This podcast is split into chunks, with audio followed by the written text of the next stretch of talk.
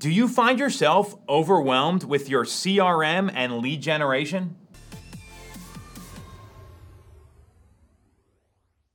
I've had a lot of one on one meetings with our agents here, coaching sessions talking about where can we support you more in 2023? How can we skill you up? How can we help you more to sell more houses? Because that's our singular focus here at our team is selling houses. That's how you make money in real estate.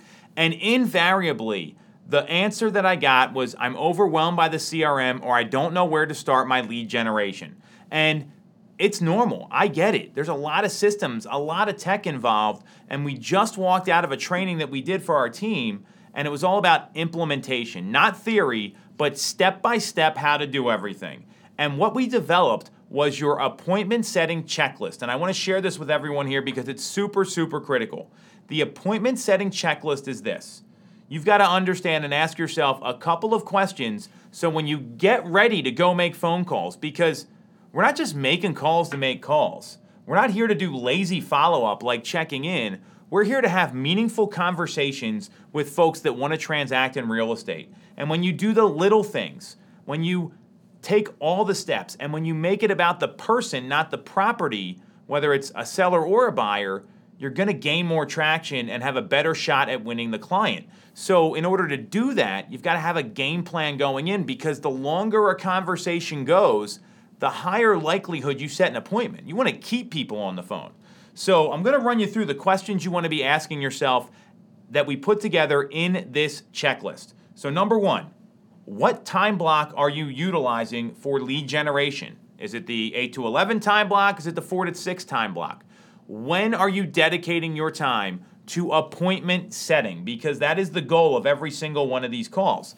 And then once you answer that first question, what time block are you using, and you have that dedicated time in there, and you know what the game plan is, then you've got to decide next who are you calling? Are you calling your hot people? Are you calling nurture leads? Are you calling neighbors of a home you just sold? Are you calling expireds for sale by owners? What are you doing, and who are you calling? Because once you determine what your call sheet looks like and create that call sheet, I wouldn't be hopping around from calling a hot buyer to an expired to a circle dial. I'd have like kind prospects grouped together so you're in the same mindset on these calls.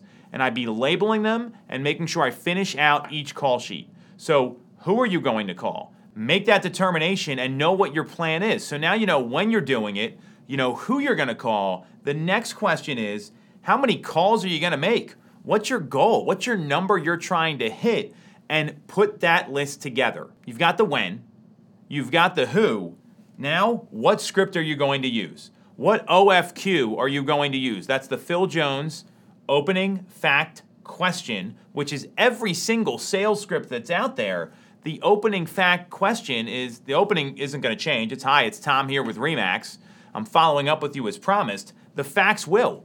Rates might be coming down. Inventory may be down. There may be a sale on the street. You might have properties to show a buyer. That's the fact. You insert the fact there, and the question is just out of curiosity, when would be a good time to schedule a tour? Or when would be a good time for us to meet to go over what these homes are selling for and how that might affect the value of your property? You've got to ask more questions in these scripts.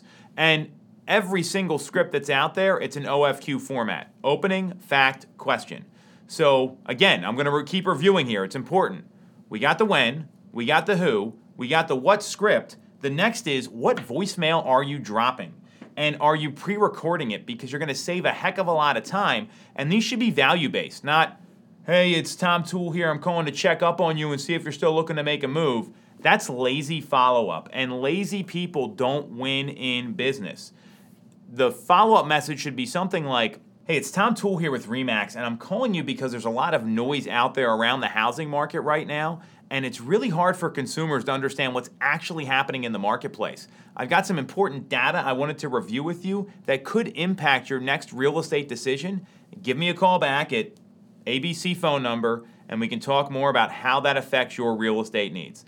That's an intentional voicemail. I'd have four or five of these pre recorded ready to drop so you're not leaving the same voicemail over and over and over again.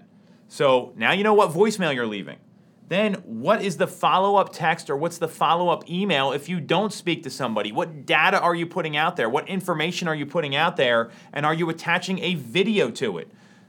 You can take one of the KCM charts from our friends at Keeping Current Matters explaining why 2008 and 2023 are nowhere near being close to each other.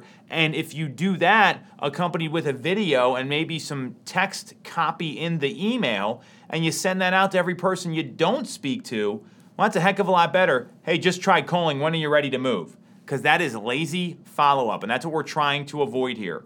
So, what deliverable are you going to give to the people that you don't talk to? The people that you do talk to, I'd argue that you want to have a personalized video sent along with your resume and reviews saying something like, Hey, Nick, thanks so much for taking my call today. Totally get that you and Michelle are still trying to figure out what's going to be the best move for you and your family. And I want you to know I'm here to be a resource. Here's my cell, and I'll make sure to follow up as planned.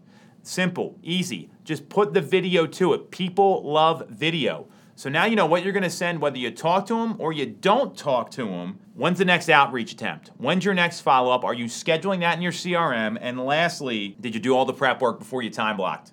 And if you follow this checklist and you get all those steps ready, you can focus on what matters most, which is the consumer on the other end of the phone having a real conversation about their needs, meeting them where they're at, having empathy, and ultimately finding the people that want a guide in the current marketplace.